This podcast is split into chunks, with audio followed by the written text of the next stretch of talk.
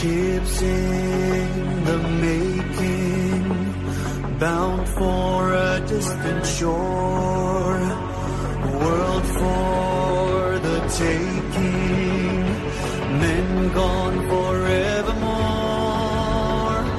boarding and setting. Sexto Continente, dirigido por el obispo de San Sebastián, Monseñor José Ignacio Munilla.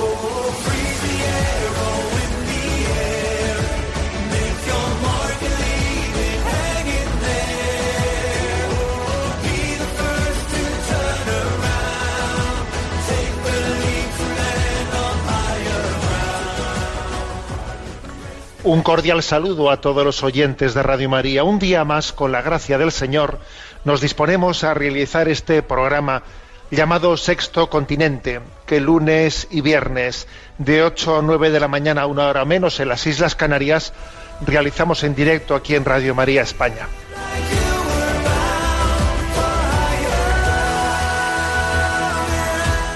Pues bien, me vais a permitir hacer la entradilla de este programa del veinticuatro de abril, a modo de abrir boca, poniendo un minuto de un audio extraído de un vídeo que se está difundiendo por redes sociales, que ha grabado un doctor de un hospital, del Hospital Gregorio Marañón.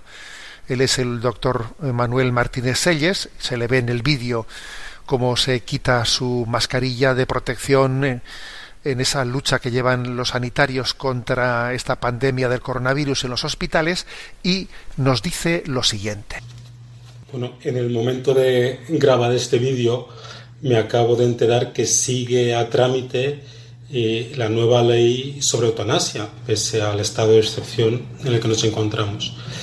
Y me ha sido muy doloroso, ¿no? Porque ahora que estoy viendo cómo se lucha por la vida, cómo se intenta cuidar a nuestros mayores, cómo se está luchando contra el sufrimiento, el saber que se insiste con una ley y que va a permitir, y de hecho eh, va a ser de obligado cumplimiento para los sanitarios, salvo que hagan objeción de conciencia de eutanasia, me parece particularmente indignante, y más aún en un país como el nuestro, que ya en circunstancias normales tiene pocos desarrollados los cuidados paliativos, pero que en las circunstancias actuales, pues esta merma en los cuidados paliativos es particularmente evidente.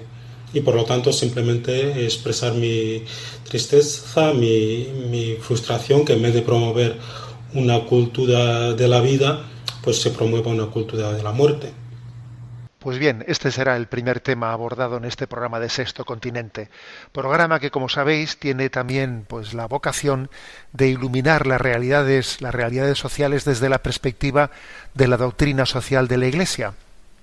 Os recuerdo que este es un programa que tiene también interacción con vosotros, con los que sois usuarios de redes sociales, a través de la cuenta de Instagram y de Twitter, arroba obispo Munilla, y con los que sois usuarios de Facebook, a, a través del muro que lleva mi nombre personal, de José Ignacio Munilla. Recuerdo, como siempre hago, que hay una página web multimedia, doble u doble u doble u punto en ti confío punto org, en la que encontráis todos los materiales que vamos generando, los encontráis eh, enlazados a vuestro alcance. Los programas anteriores de Sexto Continente los encontráis tanto en el podcast de Radio María como en esa página a la que me he referido, doble u doble u doble u punto en ti confío punto org. Bueno, como decía, eh, abordamos esta cuestión de... de la sorpresa, eh, de la sorpresa desagradable que ese médico del Hospital Gregorio Marañón compartía con, con nosotros. ¿Cómo es posible, cómo es posible que con la que está cayendo se hayan dado pasos esta semana en el Congreso de los Diputados para acelerar la ley de eutanasia. Religión y Libertad ha hecho un gran servicio y eh, con fecha del veintiuno de abril Javier Lozano publicaba un reportaje en Religión y Libertad, en, Reli- en Libertad en el que se nos dice que el gobierno de Sánchez mantiene su urgencia en legalizar la eutanasia y avanzar incluso aprovechando este estado de alarma para que entre de una manera más directa esta ley. Los que sois seguidores, seguidores de las redes sociales recordaréis pues, que un servidor eh, envié dos mensajes a redes sociales, uno con fecha del veintisiete de marzo y otro con fecha del nueve de abril. Con la fecha del veintisiete de marzo me hacía eco de cómo Holanda Eh, eh, había hecho público que ellos no pensaban hospitalizar ni a débiles ni ancianos en la U B I, que no pensaban ocupar plazas de la U B I con débiles y ancianos. También nosotros en aquel momento comenzábamos a escuchar la palabra triaje, triaje como una especie de selección de a quién merece la pena, eh, a quién hay que priorizar en, eh, pues las, en la salvación de la vida, ¿no? Y en aquel mensaje enviado a redes el veintisiete de marzo, yo recordé que el hecho de que sea Holanda la que dijese eso de una manera clara, digamos, no, no realizado bajo manga, como ocurre entre nosotros, porque, ojo, ¿eh? también está ocurriendo eso bajo manga, especialmente en muchos lugares de España, en Cataluña, por ejemplo, en lo que en donde eh, explícitamente se ha dicho que a muchos ancianos no se les ingresa en esta crisis sanitaria en las U B Is, no se ocupa plazas con ellos, ¿eh? a los que van desde centros geriátricos. Pero en Holanda eso fue dicho no de tapadillo, ¿eh? sino fue dicho con bombo y platillo. El gobierno de Holanda dice que no hospitaliza débiles ni ancianos. Y yo en aquel mensaje enviado a redes el veintisiete de marzo recordé que es la lógica implacable del país pionero en la eutanasia. Lógicamente, Holanda es un país pionero y, claro, con su lógica implacable dicen esto, porque es la cultura de la muerte la que avanza entre ellos. Y, claro, yo me preguntaba, ¿y nosotros, cuando todo esto pase, volveremos a las andadas? ¿Vamos a promulgar una ley de eutanasia en España una vez que hayamos ganado la batalla al coronavirus? Ingenuo de mí. Resulta que ni siquiera íbamos a esperar a ganar la batalla al coronavirus para hacerlo. Con fecha del seis de abril... envié a redes también otro mensaje con una viñeta que tengo que agradecerle mucho pues a un viñetista aficionado, pero, pero vamos, que, que tiene un arte especial que se llama Conchito, en su nombre así artístico, que es de Sevilla, que él tuvo, tuvo a bien pues diseñar una viñeta que yo le sugerí, ¿eh? en la que se ve pues eh, una escena de la vida hospitalaria con dos salas, una, una sala que dice Sala Recuperación Coronavirus, y al lado hay otra sala que pone no sala eutanasia. Salen de la sala de coronavirus, sale una eh, pues la escena de alguien que se ha recuperado, sale de la U B I y va a planta, y como hemos visto en televisión, pues los médicos aplauden aplauden los sanitarios gozosos por haber salvado una vida, ¿no? Gracias, ¿no?, dice el enfermo, para eso estamos, le dicen los sanitarios. Y los médicos, volviéndose y viendo de reojo que está en el mismo pasillo la sala de eutanasia, dicen, ¿no?, con nosotros que no cuenten para esa otra sala, ¿eh? Una viñeta que recordaba, a ver, los médicos luchan por la vida, no, no ponen sus, sus conocimientos y su saber al servicio de la muerte. Y recordé en ese mensaje que de la misma manera que no se puede sorber y soplar al mismo tiempo, así tampoco se puede apostar por la cultura de la vida y de la muerte al mismo tiempo.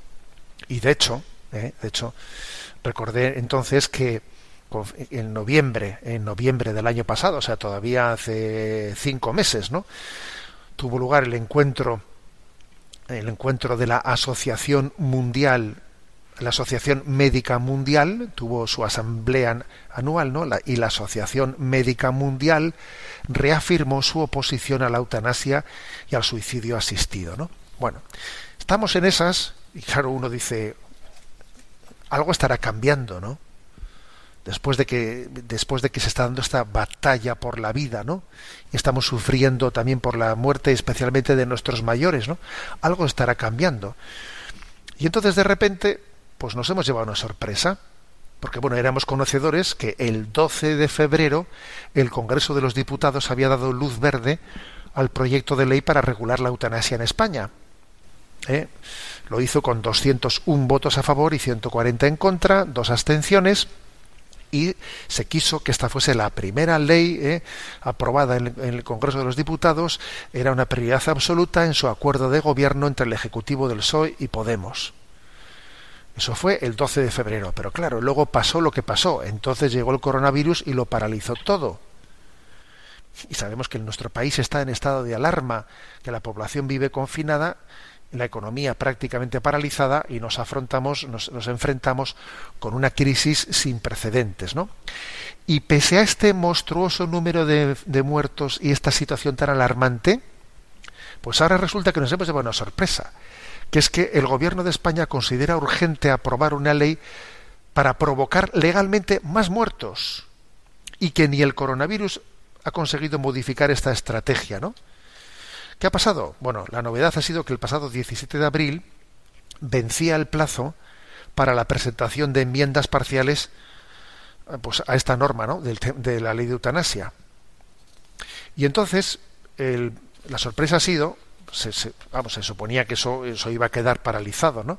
Pero la sorpresa ha sido que el Partido Socialista decidió ampliar este plazo hasta el miércoles veintidós, claro, y el hecho de haber ampliado el plazo, de repente, ¿eso qué ha supuesto? Anda, pues es que, que, que ocurre, que no dan, que, que van a seguir adelante con este trámite en esta situación en la que el Congreso de los Diputados no se reúne más que para trámites de absoluta urgencia. ¿Es que ellos acaso consideran trámite de absoluta urgencia la ley de eutanasia y van a aprovechar eh, pues que el, esa, digamos, excepcionalidad que el Congreso de los Diputados en este momento solo tramita temas de urgencia y lo van a tramitar des, des, desde ese ángulo? Es increíble, ¿no? Pero claro, todo apunta a que, obviamente, si, si, han, si dieron esa ampliación del diecisiete de abril al veintidós de abril, que obviamente ya ha terminado el veintidós de abril, quiere decir que han puesto en marcha, que está en marcha este proceso. Y claro, eh, pues ha habido muchas voces, entre ellas, ¿no?, la Asociación Española de Abogados Cristianos y también la plataforma Los siete mil, ¿eh?, que es una plataforma compuesta, pues, por muchas asociaciones presentes en la vida pública desde, desde la perspectiva de la doctrina social católica, ¿no?, pues como eChristians, A C D P, Foro de la Familia, eh, la Fundación Jérôme Lejeune, etcétera. Bueno, pues que, que han dicho, a ver, ¿qué es esto? ¿Qué es esto? Esto puede ser eh, tramitado bajo, bajo el paraguas de tema de urgencia en tiempos de pandemia. ¿Esto es un tema de urgencia en tiempos de pandemia, señores? ¿Todavía que muera más gente? Es increíble cómo se quiere eh, pues pasar pues por debajo de la puerta, por debajo de la gatera, intentando no dejarse ningún pelo, ¿no? Pues, pues una, una cosa de este, de este calado. Obviamente no hay ninguna razón de urgencia por la que tenga que tramitarse una ley de esta, de esta manera, ¿no? Sino es querer aprovechar la alarma social para que esto pase, pase des, desapercibido. Eh, en, la, en la afirmación, ¿no?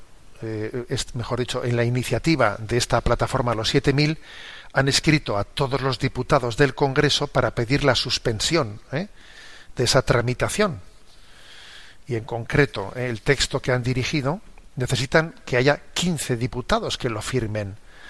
Dice: nos dirigimos a usted apelando a su responsabilidad personal para que, obrando en conciencia y de acuerdo con otros diputados de su mismo grupo y de otros, y de acuerdo con el reglamento del Congreso, solicite, solicite la suspensión del procedimiento de aprobación del proyecto de ley sobre la eutanasia. Para ello, según el artículo de dicho reglamento, basta con quince diputados para que la petición sea debatida. Para que la petición sea debatida basta con quince diputados, que es de suponer que se conseguirán, ¿no? Y entonces habrá que debatir, porque ustedes quieren ahora tramitar esto con carácter de urgencia, ¿no?, en plena crisis del coronavirus. Los argumentos, ¿no?, que, que, se, han, que se han expuesto eh, en esta carta enviada a todos los diputados, escrita, como he dicho antes, ¿no?, desde esa plataforma Los siete mil, ¿eh?, pues son los siguientes, ¿no? Cinco argumentos. Primero, el Atlas de los Cuidados Paliativos en Europa, presentado en el dieciséis Congreso Mundial eh, eh, habido en Berlín en el año dos mil diecinueve, describe la pésima situación de España. Solo se dispone de un cero coma seis por ciento, cero coma seis de servicios, es, perdón, solo se dispone de cero coma seis servicios especializados por cada cien mil habitantes, cuando la cifra razonable debería más que triplicarse. España cuenta con doscientos sesenta recursos específicos por quinientos setenta de Italia, quinientos ochenta y siete de Polonia, con países de menor población y Producto Interior Bruto. Estamos situados al mismo nivel de Georgia o Moldavia. De acuerdo, segundo, de acuerdo con los datos publicados por la Sociedad Española de Cuidados Paliativos, cada año mueren en España más de ochenta mil personas que no pueden recibir al final de la vida las atenciones paliativas. En los próximos diez años, cerca de un millón de ciudadanos morirán con un nivel de sufrimiento no atendido porque eh, el, el sistema sanitario español está priorizando la eutanasia sobre los cuidados paliativos. Tercero, en España hay doscientas cincuenta mil personas en la lista de espera de la dependencia, muchas de ellas en situaciones severas y dolorosas de discapacidad. ¿Eh? Vaya peligro, ¿no?, el que esas personas, con una ley de eutanasia ¿eh? así aprobada, marchen de este mundo por la vía rápida. Cuarto, dos coma cinco millones de personas viven en condiciones de pobreza severa, que condicionan todas sus vidas y les, y les dejan inermes ante el dolor y el sufrimiento. Añado yo, qué peligro, ¿no?, que una ley de eutanasia se argulla el supuesto derecho al suicidio cuando las personas en el fondo malviven, cuando hay tantas personas que malviven y pueden ver en esa ley de eutanasia una especie de salida de su sufrimiento, que no hemos, no hemos acometido la responsabilidad de aliviar su sufrimiento. Aquí el problema no es acabar con los pobres, sino con la pobreza. Y por último, punto quinto, más de dos millones de personas mayores de sesenta y cinco años viven solas. Más de dos millones de personas mayores de sesenta y cinco años viven solas, sin que muchos cientos de miles dispongan de la capacidad para ser autosuficientes en su vida, ¿no? De ellos, ochocientos cincuenta mil tienen ochenta o más años, ¿eh? y viven en situaciones de indefensión grande, ante la cual obviamente hay una, yo, yo me atrevería a decir, una auténtica agresión moral de solamente, solamente el hecho de que les, se les plantee su libertad de suicidarse. Tú fíjate lo que es, oiga, tiene usted libertad de suicidarse si quiere, ¿eh? y se lo estás diciendo a alguien que tiene una situación verdaderamente pues eh, necesitada de ser acompañada, necesitada de alivio, necesitada, y tú le dices, oiga, si usted quiere puede suicidarse. Menuda manipulación, menuda manipulación, ¿no? Qué responsabilidad tan grande, ¿no? ¿Hasta qué punto, hasta qué punto esto, esto que acontece es una obstinación letal, ¿eh? obstinación letal por parte eh, de, de unas, eh, de unos ámbitos políticos que que son que pretenden hacer compatible la lucha por la vida que esta sociedad lleva lleva entre manos con esta apuesta por la muerte? Es una obstinación letal. Pues no, no es compatible. Y lo queremos decir alto y fuerte, no es compatible. Y por lo tanto proclamamos un sí a la vida. Queremos que, que, que en este momento, ¿no?, pues que desde este programa de Sexto Continente, que, que despertar las conciencias para que esto no ocurra, ¿no?, sin que la sociedad sea consciente de lo que se está, de lo que está en juego. Sí a la vida, lo proclamamos también en este momento.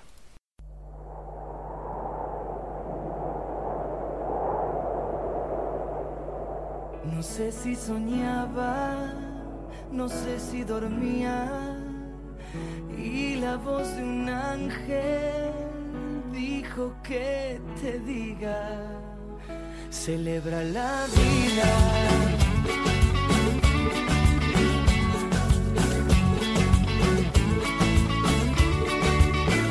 Piensa libremente, ayuda a la gente, y por lo que quieras lucha y sé paciente. Lleva poca carga, a nada te aferres, porque en este mundo nada es para siempre. Búscate una estrella que sea tu guía, no hieras a nadie, reparte alegría.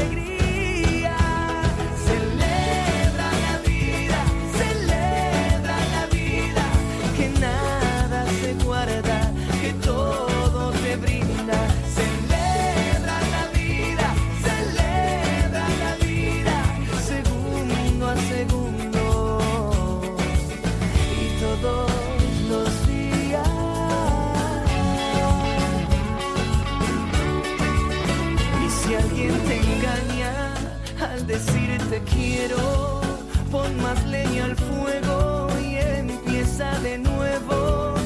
No dejes que caigan tus sueños al suelo, que mientras más amas, más cerca está el cielo. Grita contra el odio, contra la mentira, que la guerra es muerte y la paz es vida.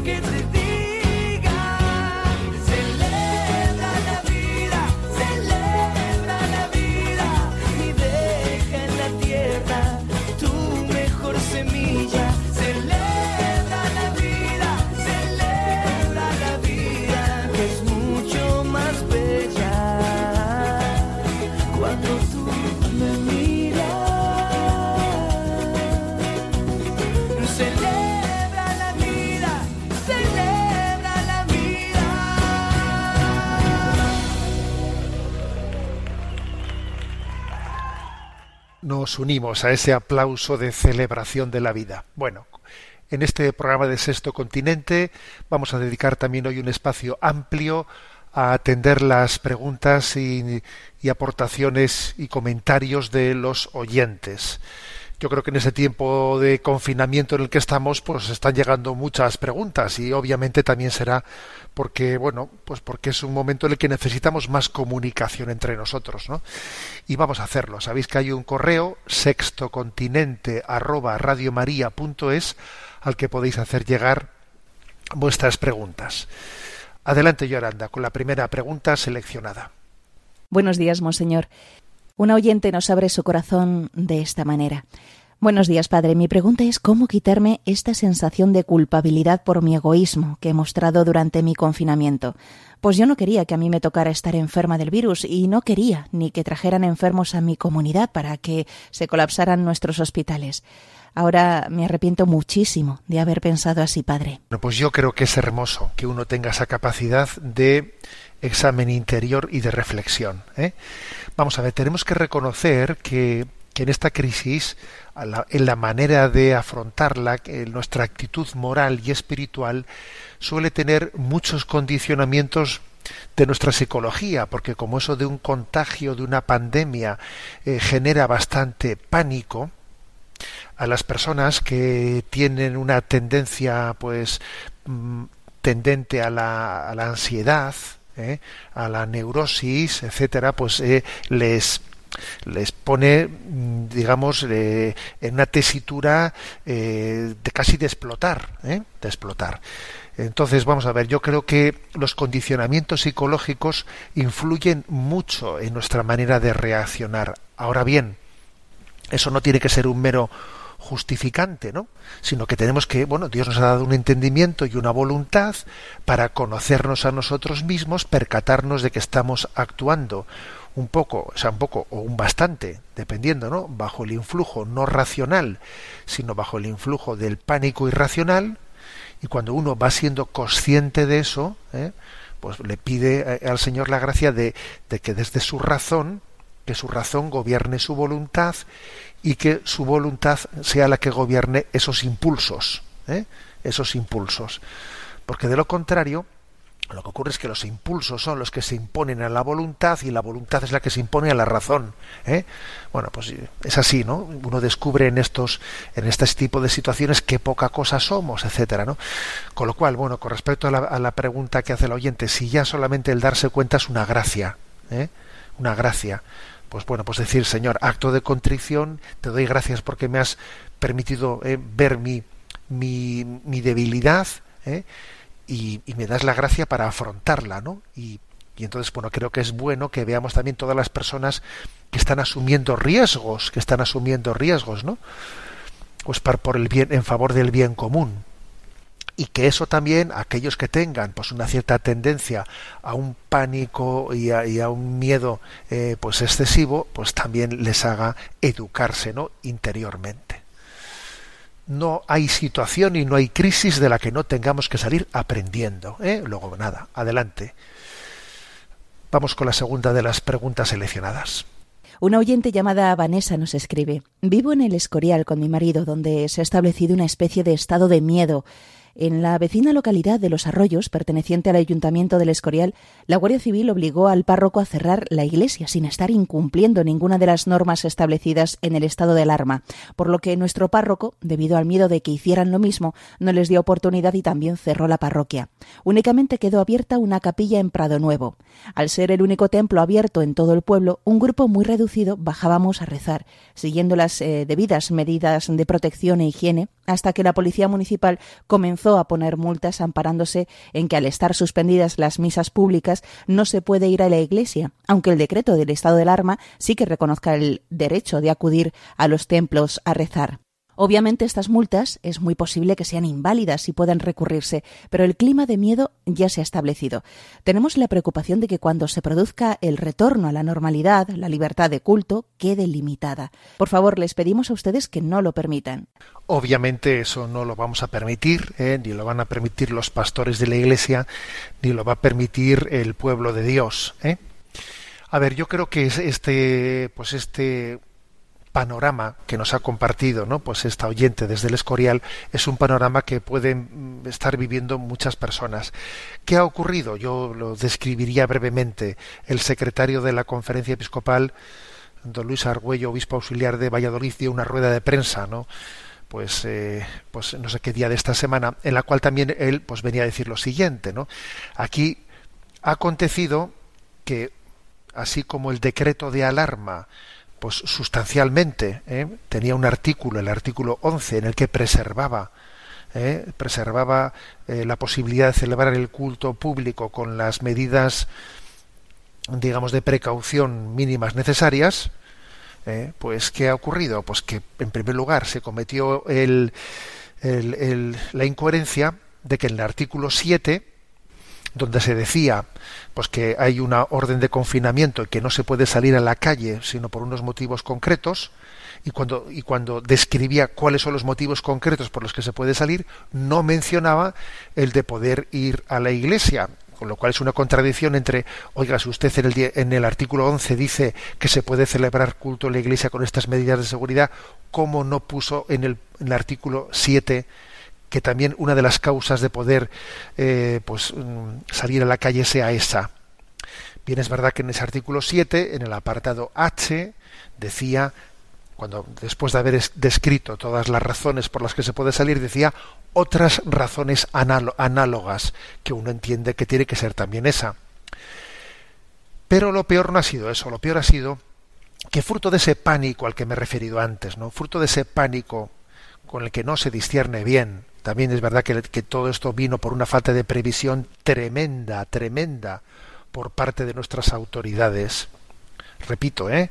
Una falta de previsión tremenda por parte de nuestras autoridades, ¿eh? Que en esa semana previa al nueve de marzo actuaron con una inconsciencia absoluta, a pesar de haber recibido requerimientos, informaciones y avisos internacionales de lo que venía, pero no, quisieron decir que hasta el nueve de marzo no hacían nada, ¿eh? Bueno, bueno, pues digamos, todo sobrevino sin la debida preparación y entonces eh, todo eso generó un pánico tremendo, y las propias fuerzas de seguridad también han estado, pues yo diría, yo diría obviamente mal dirigidas, mal orientadas, realizando actos incluso absolutamente contrarios a la ley, como por ejemplo entrar en un templo ¿eh? sin una orden judicial y paralizando un culto, una auténtica barbaridad, ¿no? Contraria a la legislación actual. Y bueno, la Iglesia en una situación como esta, y teniendo en cuenta que era el pánico en gran parte, ¿no? el que estaba el que estaba originando, ¿no? estas estas incoherencias y estas precipitaciones y, y bueno, ¿no? Pues que era el pánico el que lo generaba, la Iglesia ha querido actuar con, con prudencia. Y aunque las decisiones de las diócesis han sido pues no exactamente las mismas en unos sitios y en los otros, hemos ido más allá, más allá de lo que legalmente se nos, se nos exigía y requería, eh, incluso pues hemos implementado muchas normas de, prude, de prudencia, de en algunos lugares no celebrar el culto público sino hacerlo en privado, eh, pero con las pero con después con los templos abiertos, pero en unos sitios con los templos cerrados. Bueno, ha habido diversidad de, porque también digamos que la que la vida de la Iglesia es de carácter diocesano, con lo cual es muy difícil que tengamos todos una misma respuesta, porque también el, el nivel de, de miedo y de pánico no es el mismo en todos los lugares. Bueno, en definitiva, eh, la Iglesia ha tenido que hacer una un discernimiento de decir, a ver, vamos a, a sobrellevar con cierta paciencia eh, esta reacción, digamos, descontrolada, ¿eh? que ha existido en muchos lugares, descontrolada a la hora de pensar que, eh, que como si hubiese un requerimiento legal que obligase a cerrar iglesias, ¿no? La Iglesia, sin embargo, ha querido tener una reacción contenida, contenida, porque si nos hubiésemos, si hubiésemos reaccionado poniendo eh, denuncias, etcétera, ante ese tipo de cosas, pues el efecto que hubiésemos fácilmente, ¿no?, causado socialmente, hubiese sido el efecto de que la Iglesia, pues en vez de eh, contribuir eh, al bien común, la Iglesia es casi la que origina un problema de salud pública, ¿eh? Entonces, en esta vida, a la hora de tomar decisiones, tienes que medir las consecuencias, porque no únicamente hay que actuar en verdad, sino también hay que actuar en prudencia. En prudencia, para que el actuar en verdad no sea manipulado contra nosotros mismos, ¿eh? Bueno, pero obviamente, obviamente, eh, bueno, pues toda esa, esa descoordinación y ese desaguisado, pues tiene que volver ahora a la normalidad. Y en este momento de la vida de la Iglesia, pues la Conferencia Episcopal Española y los obispos estamos, como os podéis imaginar, estamos en contacto con las autoridades y estamos totalmente volcados para que en, en, esta, en este desescalonamiento de, de, este, de este estado de alarma no se produzcan pues estos desaguisados, estas descoordinaciones y estos errores tan grandes que han acontecido. En este momento estamos, bueno, yo os pido que lo encomendéis, porque es un, es un discernimiento que en este momento en Conferencia Episcopal se lleva adelante y en las comunidades autónomas, etcétera. Os pido que lo encomendéis, porque ahora ya no está la excusa de que nos ha pillado de todo de impreviso, de improviso, y las cosas las hemos hecho con, con montones de incoherencias. Ahora ya, obviamente, tenemos que eh, tener la capacidad y, y, y no vamos a permitir, obviamente, ¿no?, que esto sea una excusa eh, tomada por nadie, pues para que el derecho a la libertad de culto eh, en esta vuelta a la, a la normalidad quede afectado. No, no va a quedar afectado, ¿no? Eso no, no, no, no lo íbamos a permitir.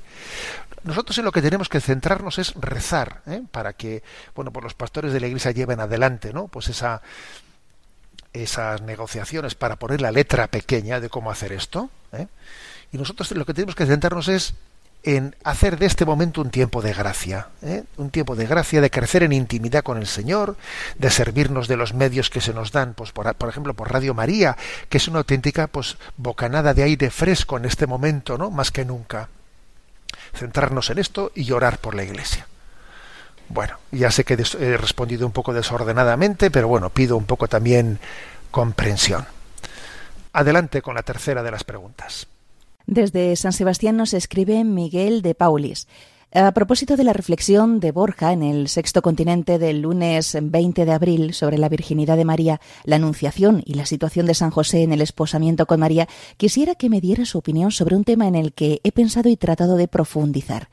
Pienso que para tratar de conocer más detalles de la Virgen María habría que acudir al Protoevangelio de Santiago, un libro declarado no canónico, pero que la tradición de la Iglesia ha asumido en ciertos pasajes, y bajo su influencia de, se instituyeron las fiestas de la Natividad, la Concepción y la Presentación de la Virgen María.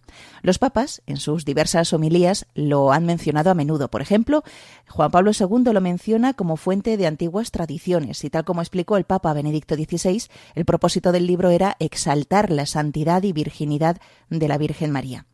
Este relato cuenta que cuando la Virgen María era niña, sus padres, San Joaquín y Santa Ana, la llevaron al templo de Jerusalén y allá la dejaron por un tiempo junto con otro grupo de niñas para ser instruida muy cuidadosamente respecto a la religión y a todos los deberes para con Dios. Y el mismo Evangelio de Lucas, al mencionar a María, considera que era virgen. El nombre de la Virgen era María. También en el Evangelio de Mateo, y citando la profecía, se lee: «La Virgen concebirá y dará a luz un hijo». Se entiende, pues, que se trataría de una joven consagrada virgen y al servicio del Señor en el templo de Jerusalén. Así, María, por la acción del Espíritu Santo, pasa de ser virgen consagrada al servicio del Señor en el templo a ser ella misma templo de la encarnación de Dios Hijo. En esa circunstancia, los sacerdotes del templo, y de acuerdo con Zacarías, decidirían apartarla del mismo y proporcionar a María un esposo que cuidase de la que, siendo una virgen consagrada, se comprometiese a mantenerla en dicha condición, y así se acordó de esposarla con un santo varón llamado José, quien la acogió en su casa. Ante la evidencia del embarazo, José zozobró, pero como era justo y no quería difamarla, decidió repudiarla en privado. Apenas había tomado esta resolución, se le apareció en sueños un ángel del Señor que le decía: «José, hijo de David, no temas acoger a María, tu mujer, porque la criatura que hay en ella viene del Espíritu Santo. Dará a luz un hijo, y tú le pondrás por nombre Jesús, porque él salvará a su pueblo de sus pecados». Y así San José custodió a María, manteniendo su virginidad. Una petición de discernimiento y un saludo. Bueno, en primer lugar voy a decir una cosa, y es que me siento orgulloso, eh, como obispo de San Sebastián, de que dos donostiarras, ahora es un Miguel de Paulis, pero antes fue Borja, eh, los dos se identificaron como donostiarras, los que hayan planteado pues una cuestión como esta. ¿Por qué digo que me siento orgulloso? Porque me parece que es maravilloso, ¿no? Pues que tengamos también eh, laicos, que no tienen por qué ser, ¿no?, pues especialistas en teología, ni, ni haber hecho estudios teológicos, ni nada por el estilo, pero que tengan una verdadera preocupación por la comprensión, pues, del dogma, de la tradición y de la Sagrada Escritura, ¿eh? Es maravilloso, ¿no?, que, que nuestro deseo sea de, de conocer la verdad revelada en mayor profundidad. Es maravilloso. Bueno, y dicho esto, voy a contextualizar un poco dónde estaba un poco el debate, ¿eh? el debate entre lo que planteaba Borja y en lo que ahora dice Miguel. Ambos dos, ¿eh? ambos dos como católicos, ellos confiesan plenamente, ¿no?, pues la perpetua virginidad de María. Virgen, la Virgen María, uno de los dogmas marianos, dice que María fue virgen antes del parto, durante el parto y después del parto. Pero, digamos, donde está un poco eh, pues el debate entre ellos es que Borja decía que, en su opinión, pues la Virgen María no necesariamente tenía que tener eh, eh, desde el principio de su vida el plan trazado de ser virgen, sino que ya podía tener el plan pensado de casarse con San José y tener con él las relaciones propias de un matrimonio, y que fue eh, la intervención del ángel, etcétera, lo que le hizo cambiar, eh, y, a, y a José también, ¿no?, lo que le hizo cambiar a ellos de plan de, de, y vivieron su, su, su matrimonio eh, pues en, eh, en perfecta castidad y, conten y continencia, porque había acontecido eso en sus vidas, pero no es que fuese ese su, eh, su propósito primero desde el principio, ¿eh? Y decía Borja que esa expresión, ¿cómo será eso?, que dice María el Ángel, ¿cómo será eso? Pues no conozco varón, que no tiene que, que interpretarse pues en el sentido de que tuviese un plan, un plan primero, sino que bueno, pues que sencillamente no estaba casada en ese momento, ¿no? No estaba casada y por eso eh, pregunta cómo va a ser eso. Bueno, sin embargo, Miguel, Miguel hace una referencia, eh, por una parte, a que aunque no sea evangelio canónico, hay un evangelio que es eh, apócrifo, que se llama el Protoevangelio de Santiago, que es verdad, tiene toda la razón, que bueno, pues que ha sido un evangelio apócrifo que ha tenido mucha influencia pues en la historia de, de, de, los, de, de los padres de la Iglesia, en las propias proclamación de las fiestas marianas, eh, las fiestas de la Natividad de María, la presentación de María, etcétera, eh, se, se vieron muy iluminadas por ese protoevangelio de Santiago. Y Y San Juan Pablo segundo y Benedicto dieciséis eh, han citado con frecuencia, ¿no?, muchos pasajes, bueno, y claramente en ese protoevangelio de Santiago se habla, perdón, se habla de cómo María y José sí habían tenido un propósito de unirse en matrimonio antes de recibir ese anuncio del ángel, en el que ya tenían decidido su vocación de, de virginidad. Bueno, yo, yo, yo diría, también hay un argumento que dice Miguel, es que, por ejemplo, cuando dice en la Sagrada Escritura, ¿no?, la Virgen se llamaba María, el ángel vino a una, a una población llamada Nazaret ante una doncella y la Virgen se llamaba María. Bueno, ya le llama Virgen, ¿eh? Luego, si le llama Virgen, podría ser, o sea, ya, ya está subrayando que te... que tuviese, ¿no?, que tuviese un propósito de virginidad. Bueno, también podría interpretarse como que de facto era virgen, que tuviese o no tuviese propósito, no necesariamente se desprende, se desprende de ello, ¿no? A ver, yo creo que aquí lo importante es lo siguiente. Lo importante es aquello en lo que tanto Borja como Miguel están de acuerdo, ¿eh? Eh, pues que nosotros creemos eh, en... en el dogma de la virginidad perpetua de María.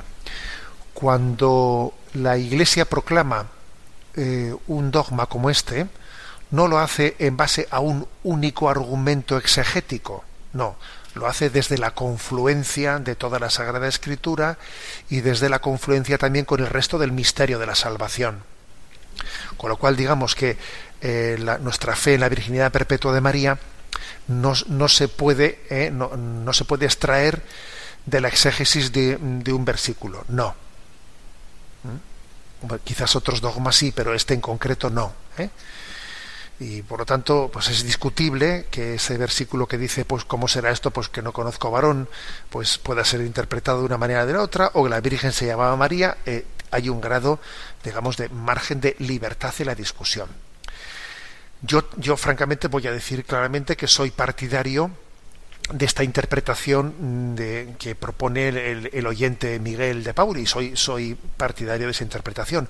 Y no solo porque ese protoevangelio de Santiago, ¿no?, pues haya pesado mucho en la tradición y en la vida de la Iglesia, ¿no?, sino porque también eh, pues me parece que ese versículo, ¿cómo será eso?, pues no conozco varón, aunque no demuestre da, nada, sugiere mucho. Sugiere mucho, ¿eh? Porque si estaban ya desposados, si estaban ya desposados María y José, y su boda era inminente, y el ángel le anuncia que va a tener, eh, pues que va a ser, que, que, que va a tener un don de maternidad, preguntarle cómo será eso, pues no conozco varón, hombre, pues parece que el varón, lo más lógico de entender sea ese con el que estás desposada y con el que te vas a contraer el matrimonio, ¿no? O sea, parece que eh, no, no es que lo demuestre, pero lo sugiere. Yo me inclino por esa interpretación, ¿eh? Pero bueno, es hermoso, es hermoso que se haga esta distinción, ¿no?, en este pequeño debate abierto entre Borja, entre de Borja y Miguel, ¿no? Es decir, eh, que nos demos cuenta de que lo esencial, lo esencial es lo afirmado en el dogma, y que la forma en la que hayamos, en la que hayamos tenido de llegar a esa confluencia de argumentos, bueno, pues eh, no necesariamente eh, sea, para nosotros es no, nuestro acto de confianza en la, en el magisterio de la Iglesia, ese acto de confianza en el magisterio de la Iglesia, el que nos permite, pues, abrazar plenamente esa fe en la perpetua virginidad de María, ¿eh? Hecha esta matización, escuchamos este canto en honor a la virginidad de María.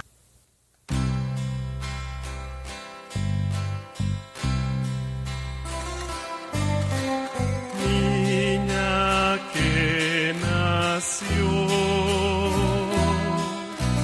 limpia de pecado, niña que no murió,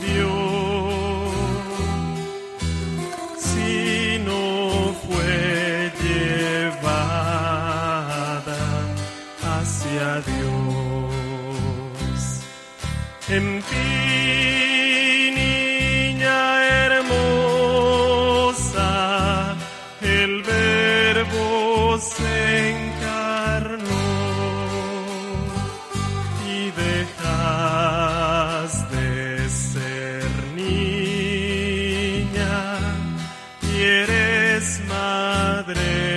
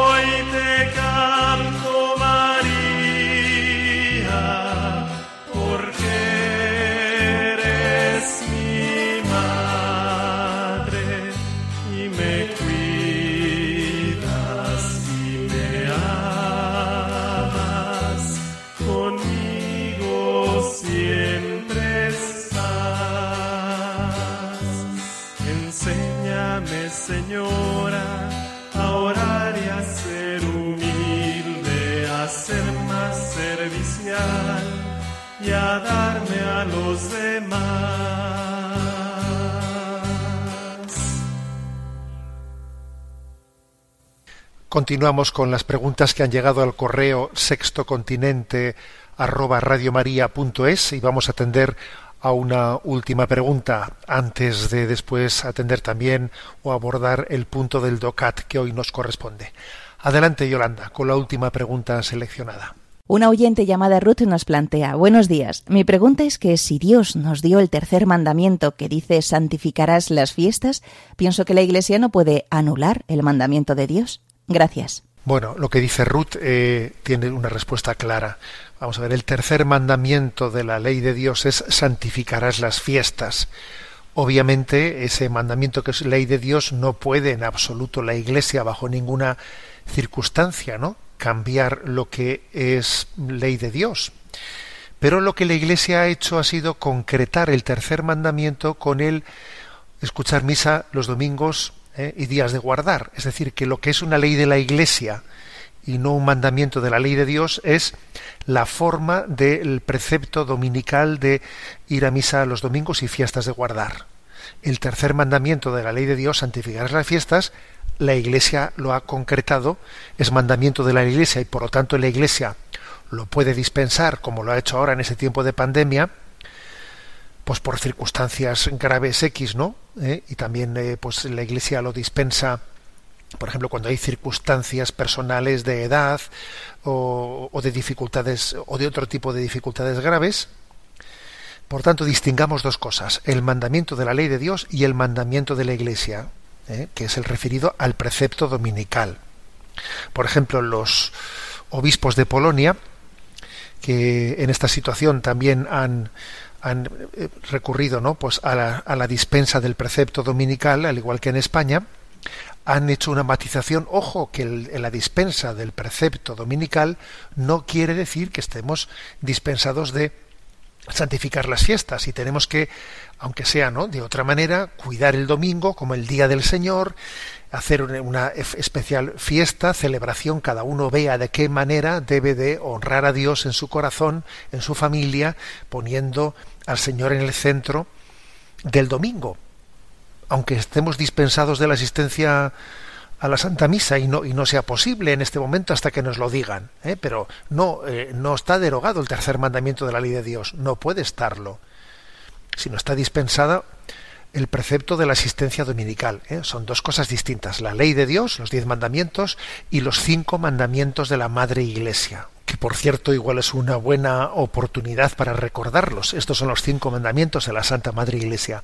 Primero, oír misa entera todos los domingos y fiestas de precepto. Segundo, confesar los pecados mortales al menos una vez al año en peligro de muerte y si has de comulgar. Tercero, comulgar al menos por Pascua de Resurrección. Cuarto, ayunar y no comer carne cuando lo manda la Santa Madre Iglesia. Quinto, ayudar a la Iglesia en sus necesidades.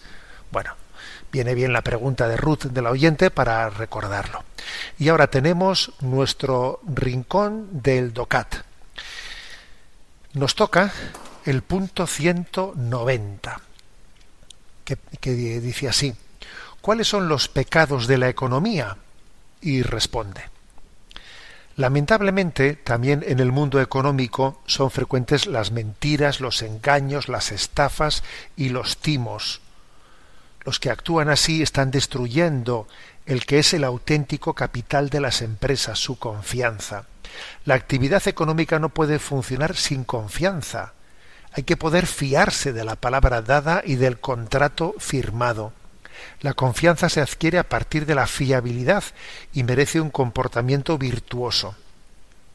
En economía hay que protegerse ante todo de la codicia, de la corrupción y de cualquier forma de injusticia, ya sea robo, engaño, usura, explotación. Bien, como veis, es una es un punto del catecismo, perdón, del DOCAT, en el que está formulado cuáles son los pecados de la economía. Quizás yo pienso que el título buscado es una es eh, intenta ya como provocar un poco, ¿no? Es un poco provocativo para hacernos la, la siguiente reflexión. A ver, ¿estos son los pecados de la economía o de los que viven mal la economía? La economía, obviamente, es, ella no es eh, la autora de, de tales pecados, sino las personas. Igual que decimos que el, que el dinero no es malo, sino la mala utilización del dinero, la economía no es mala, ¿eh? sino que es la mala eh, estructuración de la economía, ¿no?, la que la que la convierte en un lugar de pecado. Recuerdo no hace mucho haber enviado pues un, un mensaje a redes sociales que decía, ¿no?, si la blasfemia es libertad de expresión, la corrupción es economía de mercado, ¿eh? A ver, obviamente la corrupción, la economía de mercado no es corrupción, no tiene por qué serlo, ¿eh? La economía no es corrupción. Igual que la libertad de expresión no admite la blasfemia. Eso es una deformación de la libertad de expresión y es una deformación de la economía, ¿no?, la corrupción. Ahora hay que estar atento a todas a, a todo lo que son las, las corruptelas, ¿no?, de la, de la economía. Llama la atención que dice una cosa, ¿no?, una cosa fatal, horrorosa, que ocurre cuando, cuando existen, ¿no?, muchas corruptelas en, en la vida económica, es que se pierde la confianza. Y cuando se pierde la confianza, la economía queda muy dañada. Fijaros que incluso hoy en día esto lo vemos claramente en lo que es la, la cotización de la bolsa. Cuando pasan acontecimientos, ¿no?, que hacen que la confianza quede tocada, baja la bolsa. Y fijaros que igual los acontecimientos que han ocurrido en sí no son tanto de, de, de tipo de valoración cuantitativa monetaria, no. son temas éticos, pero que han dañado la confianza, y al final, cuando la, la confianza queda dañada, hasta entran en crisis las, eh, las empresas y las bolsas, y una empresa se puede arruinar, puede entrar en crisis por pérdida de confianza, porque es, es importantísimo. Para poder vivir en esta vida es clave poder fiarse, fiarse uno del otro, no estar con esa especie de continua sospecha de que alguien me está robando, de que alguien me está, me está timando, ¿no? Lo malo ¿eh? de los de los pecados contra la economía, pues por ejemplo de los ¿eh? de las explotaciones, los engaños, eh, la, los timos, las mentiras, no son solo eso, ese pecado en sí, sino el, el descrédito, la desconfianza que genera, que hace que, obviamente, pues que, que muchas personas se retraigan, ¿no?, de, de esa apuesta por el bien común. ¿eh? Ese es el gran daño que podemos hacer, ¿no? No solo es un pecado puntual, sino que es que se retrae a muchas personas de, de desarrollar su vocación en la economía como un lugar de expresión, ¿no?, al servicio del bien común. Bien, tenemos nuestro tiempo cumplido. ¿eh? Me despido con la bendición de Dios Todopoderoso, Padre, Hijo y Espíritu Santo. Alabado sea Jesucristo.